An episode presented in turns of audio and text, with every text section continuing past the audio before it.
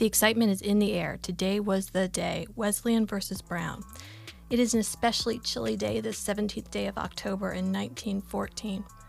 Wesleyan was down by seven as Cy Clark ran out onto the field. The quarterback yells hike, and Cy readies himself to catch the ball as his quarterback meets eyes with him. All of a sudden, a look of panic washed over the quarterback's face, and then everything went black. When Cy came to a few hours later, he realized that his days of playing football were over. Welcome to SKB. I'm your host, Caroline, a university biology professor and true crime junkie. Thanks for joining me on my quest to understand evil. This is the story of Cannibal Brothers. The Clark family was seemingly troubled from their beginning. Let's go back a few years to meet some folks from that lost generation or individuals who came of age during World War I. Many of the men in this generation died in the war, so it was an unfilled generation coming of age during instability. Head injuries, generational mental illness, the spoils of war, what else could contribute to the creation of two monsters in one family? Let's see if we can figure it out. Silas Skidmore Clark was born October 27, 1893. Not much is known about his childhood or about his close ancestors, although Silas could trace his ancestry back to the Mayflower. Silas attended Wesleyan University of Middletown, Connecticut, and he played football in 1914. He suffered a concussion while he was playing football, and this ended his ability to play football anymore. Early football was a lot more dangerous than it is today. Um, it seemed like the early days of football were a lot more similar to rugby. They wore leather helmets and really not much padding at all. Cy's concussion was so bad that he couldn't play football anymore. Well, what does that tell us? Well, that tells us that Cy would have been a good candidate for um, chronic traumatic encephalopathy, which CTE is the uh, football player's brain injury. Actually, it was first described, God, in the early 1920s um, as punch punch drunk um, disorder, and it was first described in, in boxers. But CTE comes from repetitive head trauma. So it can be, it doesn't have to be many full on concussions. It can be, you know, when you're playing any kind of contact sport, your head gets hit a lot. And even if it doesn't knock you out, your brain is still sloshing around in the skull, in the cranium. And so it's like bouncing off the front of the skull, bouncing off the back of the skull, the sides of the skulls. And it's it's there's a lot more movement in the brain than you would think. So all of these constant micro concussions, you could call them, those those will lead to um, some pretty severe problems or could lead to some pretty severe problems much later.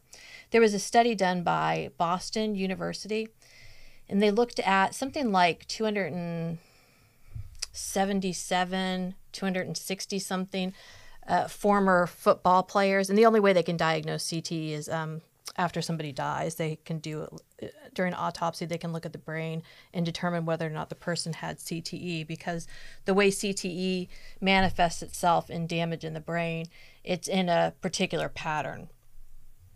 But before I get into how, like what that damage looks like, uh, CTE, so say you start playing um, football at age five, you are, you have 10 times the risk of developing CTE than if you start playing football at, say, 14 or any of these contact sports, boxing, um, hockey. Those are the three biggies. Football, boxing, and hockey are the ones that are most correlated with um, chronic traumatic um, encephalopathy. So if you start at 14, you tend you have 10 times less risk of developing CTE than say you start playing football at 5. Well, in order to become a professional football player, I mean, I know there are a few fo- professional football players out there, um, and like there's a few basketball players, professional basketball players out there who didn't really play at high school at all. They didn't start playing that sport until college, but that's pretty rare.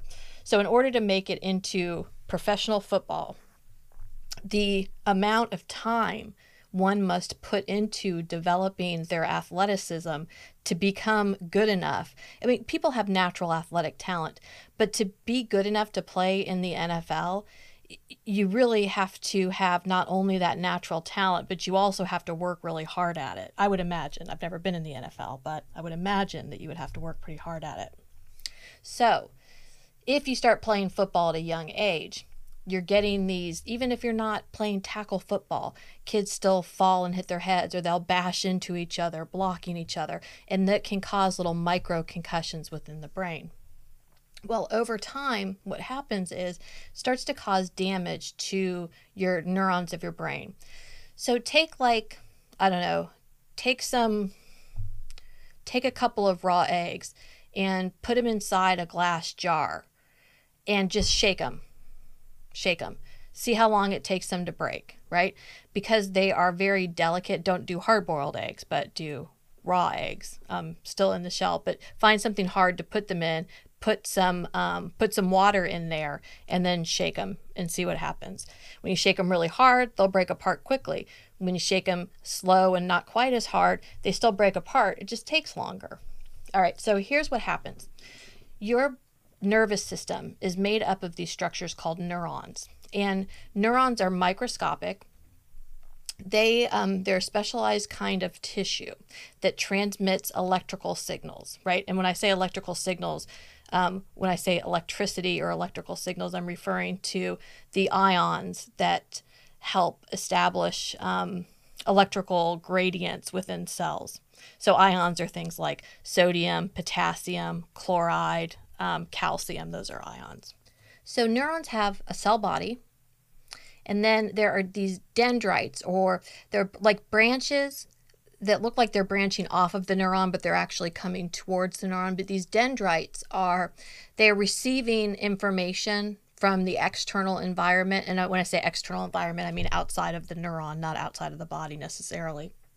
And so they're bringing in this external information. It comes into the neuron. The neuron sort of reads it and then sends a signal down, something called an axon. You could equate the neuron and the axon to an electrical outlet. The neuron is the electricity inside that outlet, and that's about as much as I know about electricity, so I won't go too far into it there. But the neuron is that electric the, the electrical generating thing that's behind the outlet.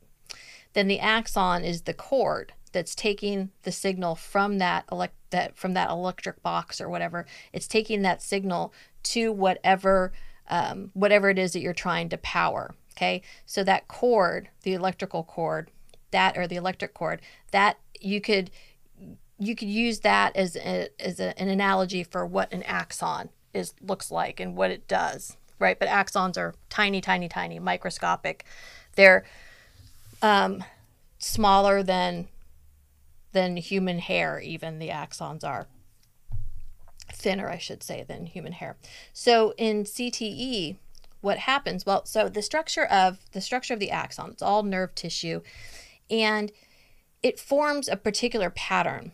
And in order for that pattern to stay where it is, it needs to have little stabilizing proteins kind of scattered throughout of it, sort of like a template or a scaffolding. So these stabilizing proteins, they help to provide structure and support to the axon. Those proteins are called tau proteins, TAU. As a neuron becomes damaged and starts to um, almost die off the tau proteins will start to break apart from the axon. And when that happens, the tau proteins are able to then find one another and they'll start to form these clumps. So, the formation of the clumps and the pattern in which these clumps are formed, eh, that is how CTE is diagnosed after death or posthumously. Early symptoms of CTE that usually appear sometime when a patient is in late 20s, early 30s. The symptoms of CTE are things like um, problems with impulse control, aggression, depression, paranoia, all those things that you hear about when one of these athletes loses his mind and kills himself or kills his whole family and then himself. There's this aggression and this inability to control impulses. So that's problematic. Um, along with that comes confusion, impaired judgment, and eventually progressive dementia will happen. Now, the majority of people who are diagnosed with CTE after death, the majority of those people weren't necessarily violent or particularly aggressive. The last time I checked, the worst case of CTE that they have seen was in Aaron Hernandez. He was, God, how old was he when he died? 25, 26. And he had CTE worse than any case they had seen in men, you know, two, two and a half, three times his age. We can't know for sure if Cy Clark had CTE or any other kind of um, brain trauma due to playing contact sports for you know the majority of his life. We'll never know that for sure, but we can see it in some of the later behaviors that he exhibits.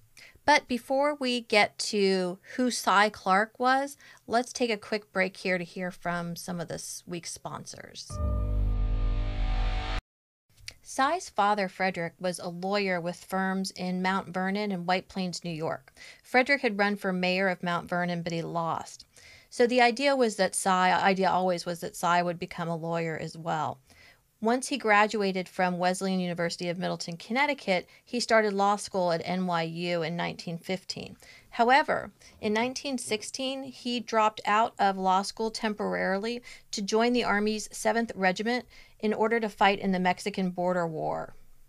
Cy's military hero was General Blackjack Pershing. He's the one that captured Geronimo.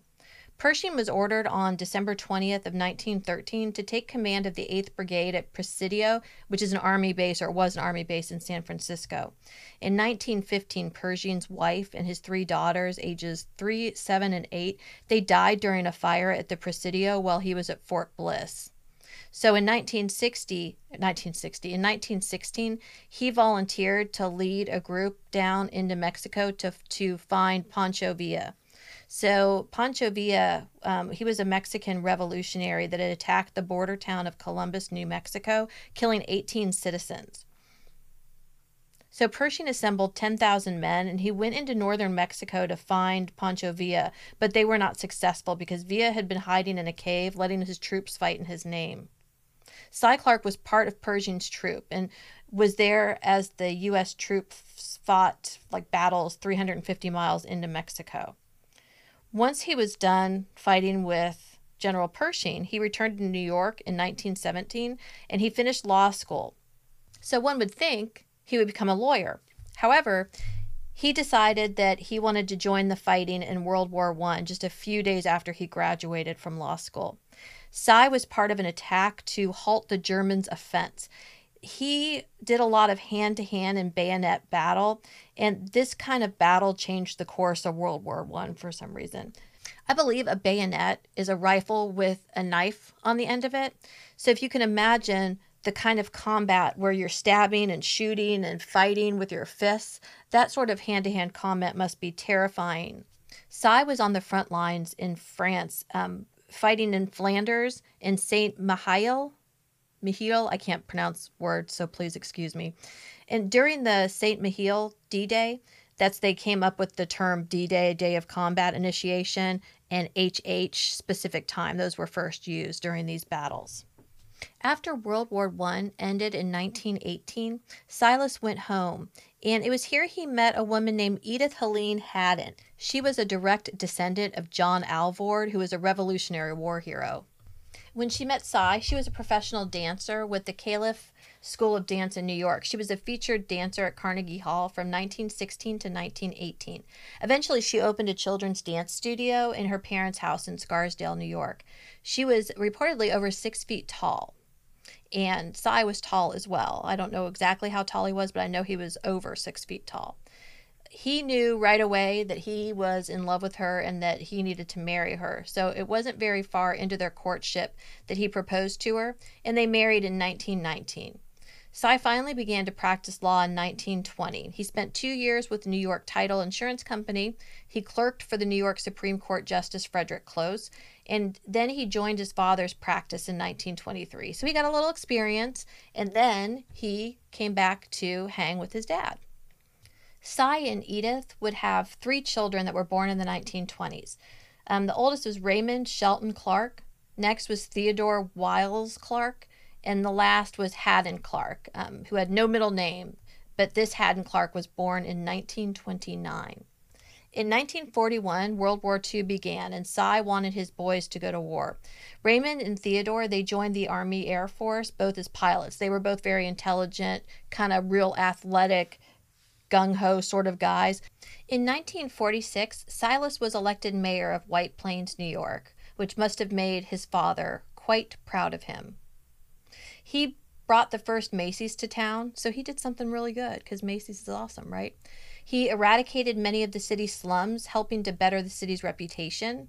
And Edith loved being first lady, and host she hosted meetings of the Daughters of the American Revolution. Um, it's a service or organization that's lineage based. Women must be descendants of the U.S. effort towards independence. The couple retired early in 1950. Cy was just 57. They bought a house and property in Wellfleet, Massachusetts, and moved there. But what I couldn't figure out is why would he only serve as mayor for four years? And why would he leave his law practice at just 57? He must have done really well, or they must have had a lot of money in order for him to be able to do that. Before I move on to the elder Haddon and what went on in his life, let's take just another quick break to hear from the show sponsors. Haddon Clark was born in 1929, the youngest of three boys to Silas and Edith Clark. When Haddon was just 16 years old, his father helped him lie to get into the war, and he was shipped to Shanghai, China. So, obviously, this is World War II. Haddon stayed in Asia for a while after the war ended in 1946. But why would he stay in Asia after the war? It seems a little bit strange. Well, once he finally came back from the war, he met his future wife, Flavia Ann Scranton, who was born in 1930. She was from a long line of statesmen. She received an upper crust private school education, followed by college at Wells College. Haddon decided to serve during the Korean War, um, leaving his wife, Flavia, and son, Bradfield, behind. Remember Bradfield from the first episode? Bradfield was born October 1950. So he left Flavia and his son Bradfield behind while he went off to Korea to fight in the Korean War. The Korean War lasted from June 25, 1950 to July 27, 1953. Anyone who has been in a combat situation or really any type of war situation runs a much higher risk of developing PTSD than your average non combat scene person.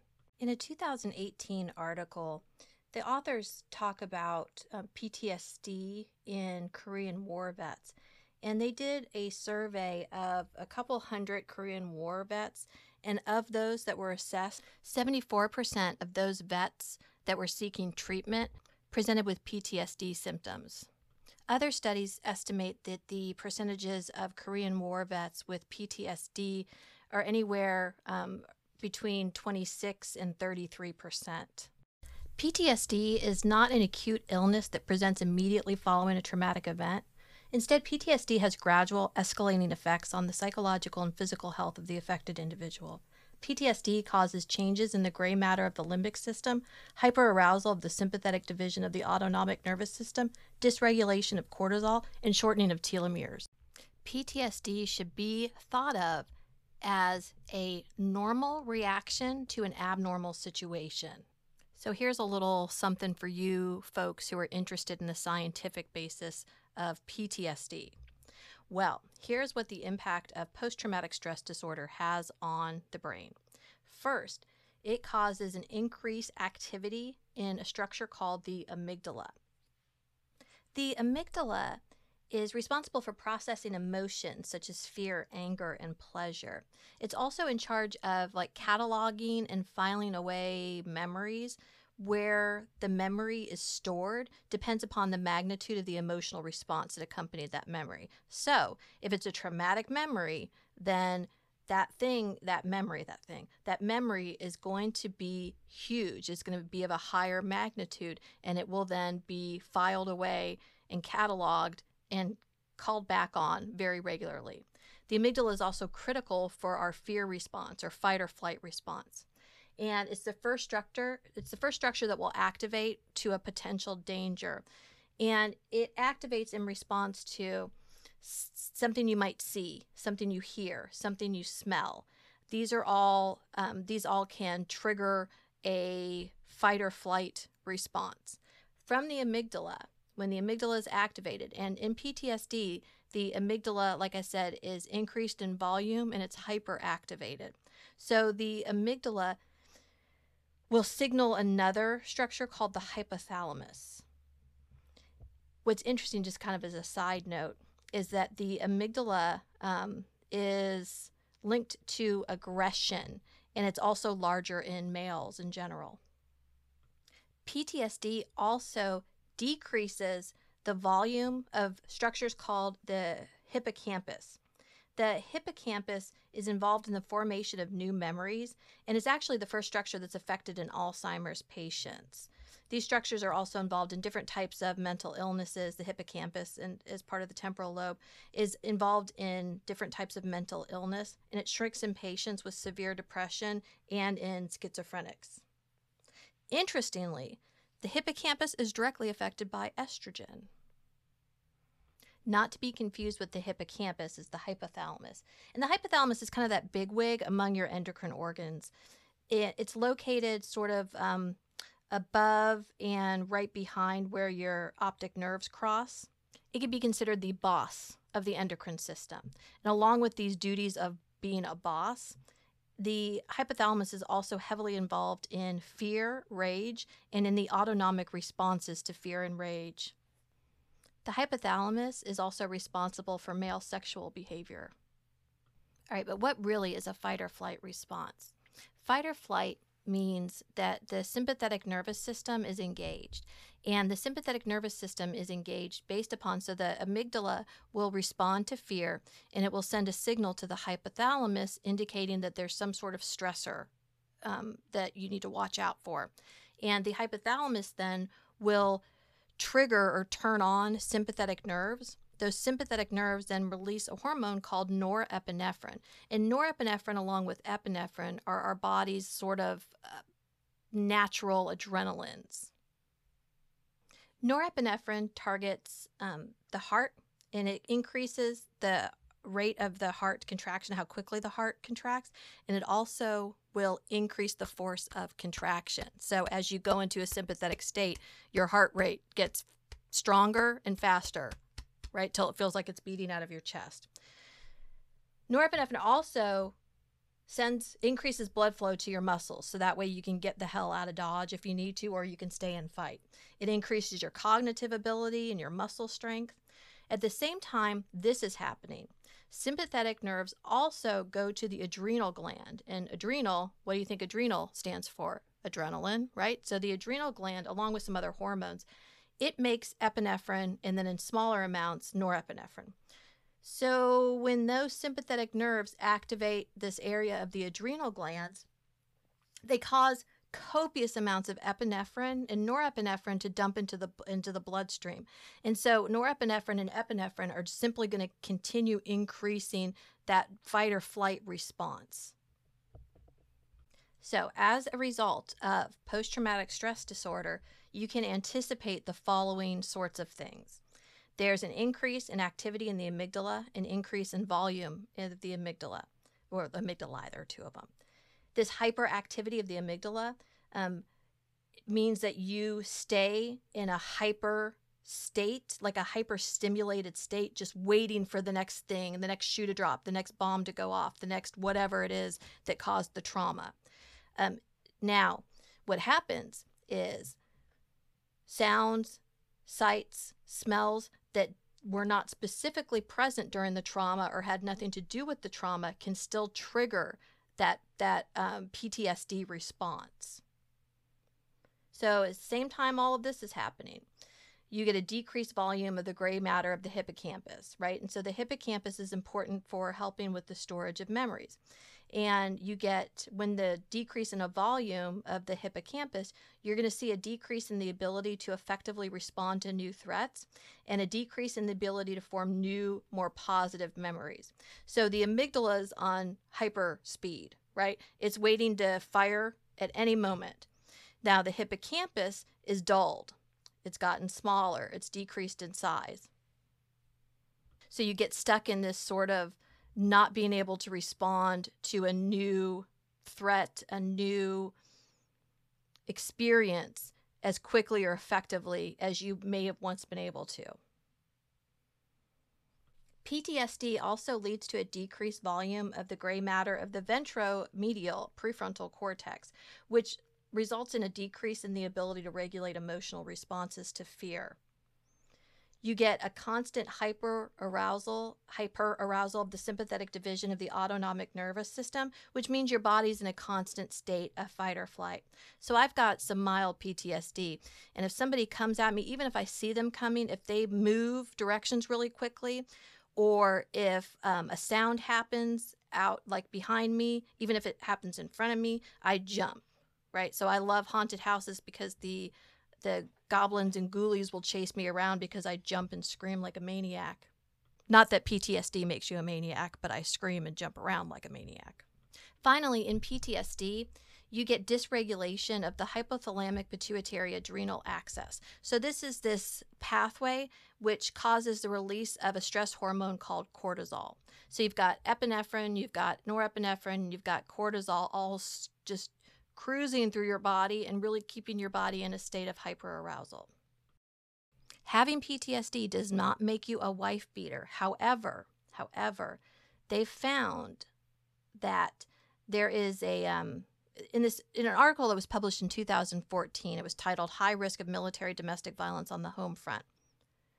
They stated that 21% of domestic violence is attributed to combat vets with PTSD, and that 80% of the vets diagnosed with PTSD reported engaging in at least one act of violence in the year prior to the time of the assessment.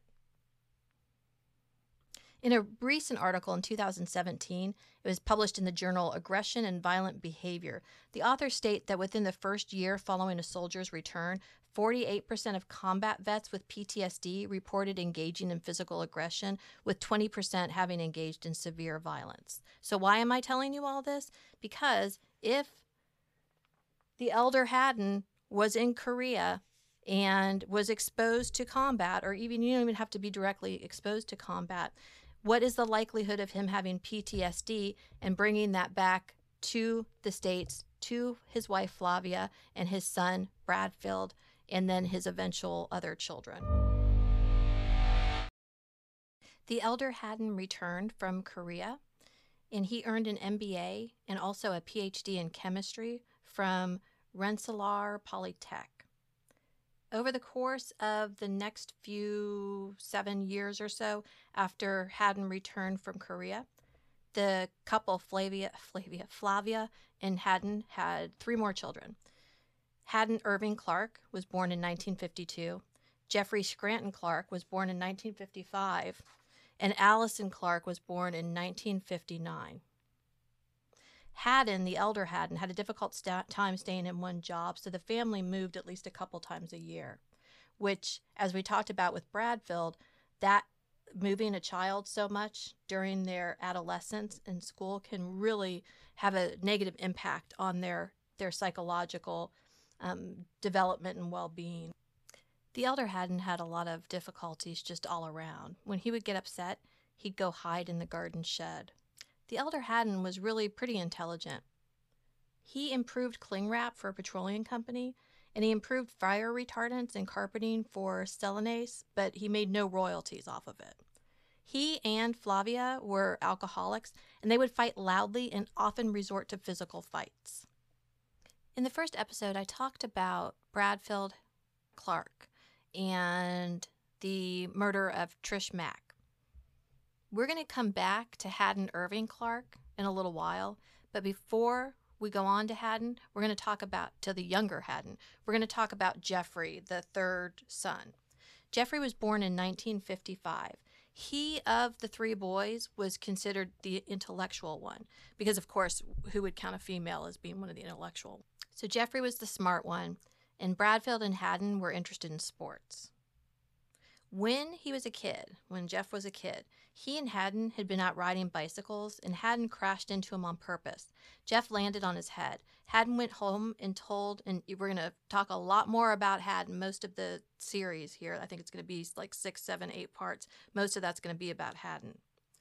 So when the two of them were out riding bikes, Haddon knocked him off, knocked Jeff off of his bike on purpose Jeff landed on his head. Of course, he wasn't wearing a helmet. Haddon went home and told his mother not to worry because the bike was fine. Jeff grew up in this house of violent alcoholics where he experienced domestic violence um, on a regular basis. And then he had a head injury that probably did not get any treatment. So we can guess what kind of fellow Jeff turned out to be. Jeff married his first wife, Marcia Kay, in 1975 after they both dropped out of college. Jeff went back and finished his degree in microbiology in 1977 from Ohio State University in Columbus, and then he got a job with the FDA with the Food and Drug Administration in medical devices in Bethesda, Maryland. He and his wife, Marcia, quickly began a family. They had three children born just four years apart. The eldest was John Scott, born in April of 1978. Next, Jacob Stewart, born in August of 1979 and finally Eliza Rose, who was born in January of 1981. After seven years of marriage, Jeff and Marcia separated, and the kids stayed with Jeff in the house because he would not let them leave with their mother. Jeff said he would not pay child support if she tried to take them away from him. There were multiple accounts of alleged child abuse at the hands of Jeff. When John was five, Jeff allowed him to tape pictures of nearly naked women up on the refrigerator. John would throw things, he'd hit his siblings, he'd sometimes talk by making animal noises. By age 10, John was suicidal and had behavioral issues. Jeff refused to take him one summer because of his issues. So he didn't want to pay child support. He didn't want Marcia to have the children, but he didn't want John because John was a problem. At one point, Jeff beat Marcia so badly that he was arrested and given a 24 month suspended sentence during which he was to stay away from Marcia. But two months after his probation ended, he beat her up again. Jeff had physically and sexually abused all three children. The children were not allowed to see or speak to or to be spoken to about their great grandmother Edith. No idea why. Jeff was diagnosed with manic depression with substance abuse of marijuana uh, apparently, he would smoke around the children, like in his car, that sort of thing. Then in 1985, his older brother Hadden showed up at his door. And we're going to leave Jeff's story there. Reportedly, Allison was bothered by the amount of attention that her older brother Hadden received, and she ran away from home. She spent 12 months in a, in a psychiatric ward, but eventually she left home and never looked back. When asked years later what it was like to grow up in the Clark household, she said she'd never had a family. So that paints a little bit of a picture of what life was like for the Clarks. The Clark household was no doubt a toxic and violent environment for these children to grow up in.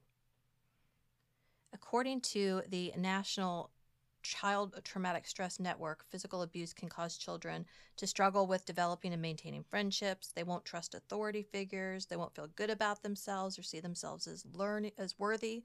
They'll lose their fight or flight response. Studies show that children with childhood maltreatment exhibit changes in their brain, in the structure of their brain.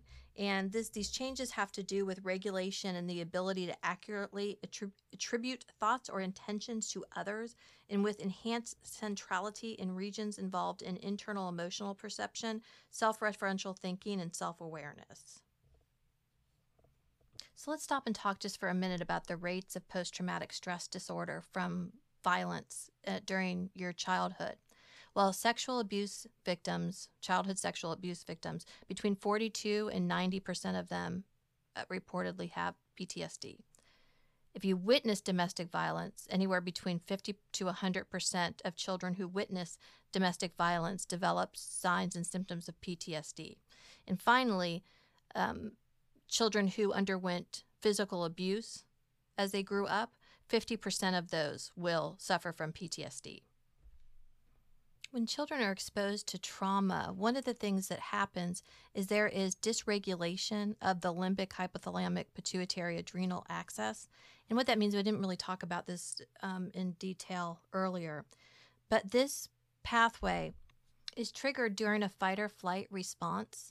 So the hypothalamus will activate sympathetic nerves that then in turn will will trigger the sympathetic nerves to release norepinephrine. Norepinephrine then is going to go to those various organs and places that we talked about earlier to help to further um, get that fight or flight response going.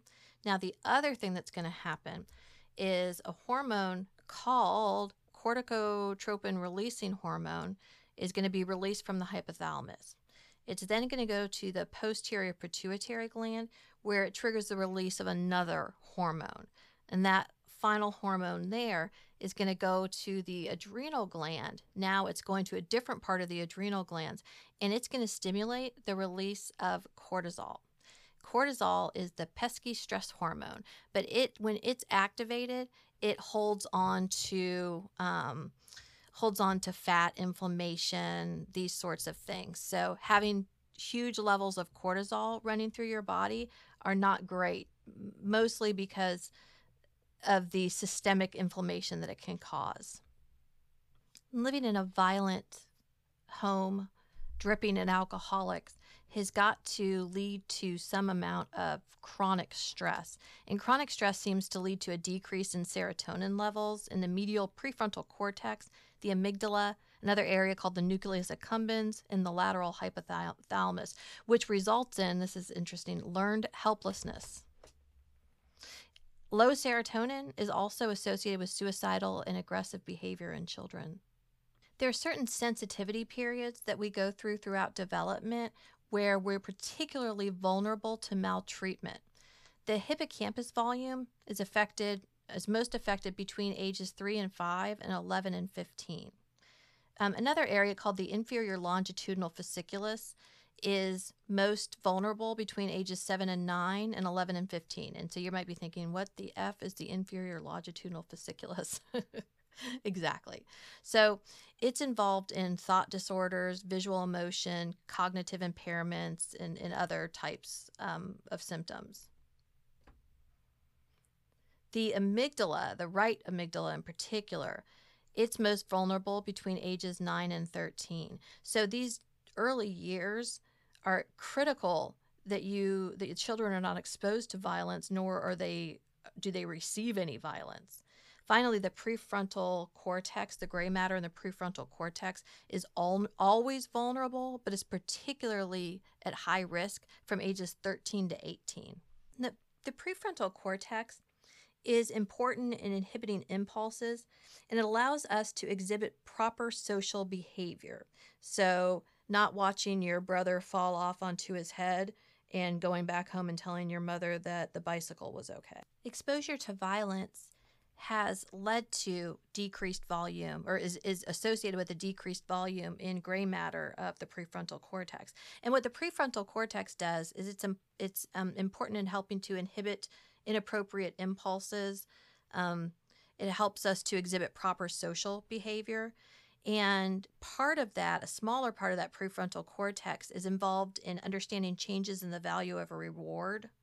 So, uh, with the reward, like, so the if there's damage to this orbitofrontal cortex, you'll get an increase in risky behavior with the absence of anxiety around the behavior. So you'll do stupid things and not worry about what might happen as a result. Now, an even smaller part of this prefrontal cortex called the medial prefrontal cortex, this is where the extinction of the fear response happens. And a little tidbit that might be important is that somatic markers, and these are feelings in the body that you associate with emotion, like rapid heart rate and anxiety, nausea with disgust.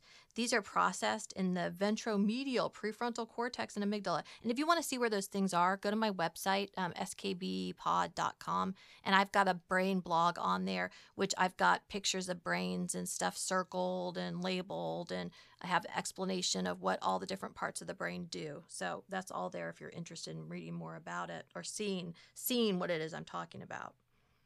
So the somatic markers are processed in this area of the brain. And the hypothesis, the somatic hy- uh, marker hypothesis, is that emotional processes guide our behavior and decision making, which makes sense. And childhood maltreatment is associated with um, something called the, it's like a decreased centrality, which is connectedness or importance in regions involved in emotional regulation. So, what this ends up this ends up looking like is someone who does not have the ability to accurately attribute thoughts or intentions to other people. However, there will be enhanced centrality in regions that are involved in internal emotional perception, self referential thinking, and self awareness. Maltreatment is also associated with increased centrality, which just means increased connectedness between the, the different areas, increased centrality in areas involved with self awareness.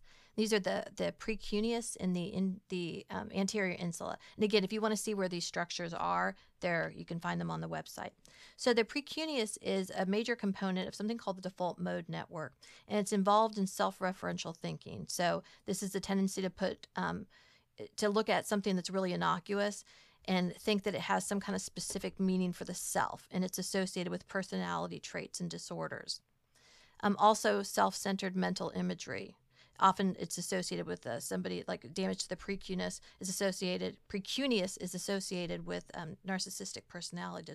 The anterior insula contains an interoceptive representation that provides the basis for all subjective feelings in the body. And it's often activated in conjunction with another area of the brain and together they form as kind of this in between between the limbic um, system and sensory and motor cortexes and it somehow links them together and it puts feelings to motivation. So it connects feelings and motivations to one another. And many have argued that the anterior insula provides a critical substrate for self-awareness. So this is where this is where self-awareness is rooted. When children are exposed to domestic violence, there's some things that you can expect or you wouldn't you shouldn't be surprised if you see because children learn destructive lessons about the use of violence and power in relationships. So, short-term effects of viewing domestic violence. Birth to age 5, increased aggression, sleeping, eating disruptions, intense anxiety and fear. Age 6 to 11, nightmares, aggression, difficulty with peer groups, peer relationships, difficulty with concentration and task completion, withdrawal and or emotional numbing. Age 12 to 18, you'll start to see anti so you can start to see antisocial behavior, school failure, impulsive reckless behavior, substance abuse, running away, violent or abusive dating relationships, depression, anxiety, withdrawal. Well, I think that's just about enough talk about abuse for one episode. So join me next time as I introduce you to Hadden Irving Clark. This has been SKB, Dissecting Serial Killer Brains. I'm your host, Caroline, University Biology professor and true crime junkie. Follow me on most of your social media platforms at SKB Pod. Check out my website at www.skbpod.com. And until next time, thanks for joining me on my inquiry into evil.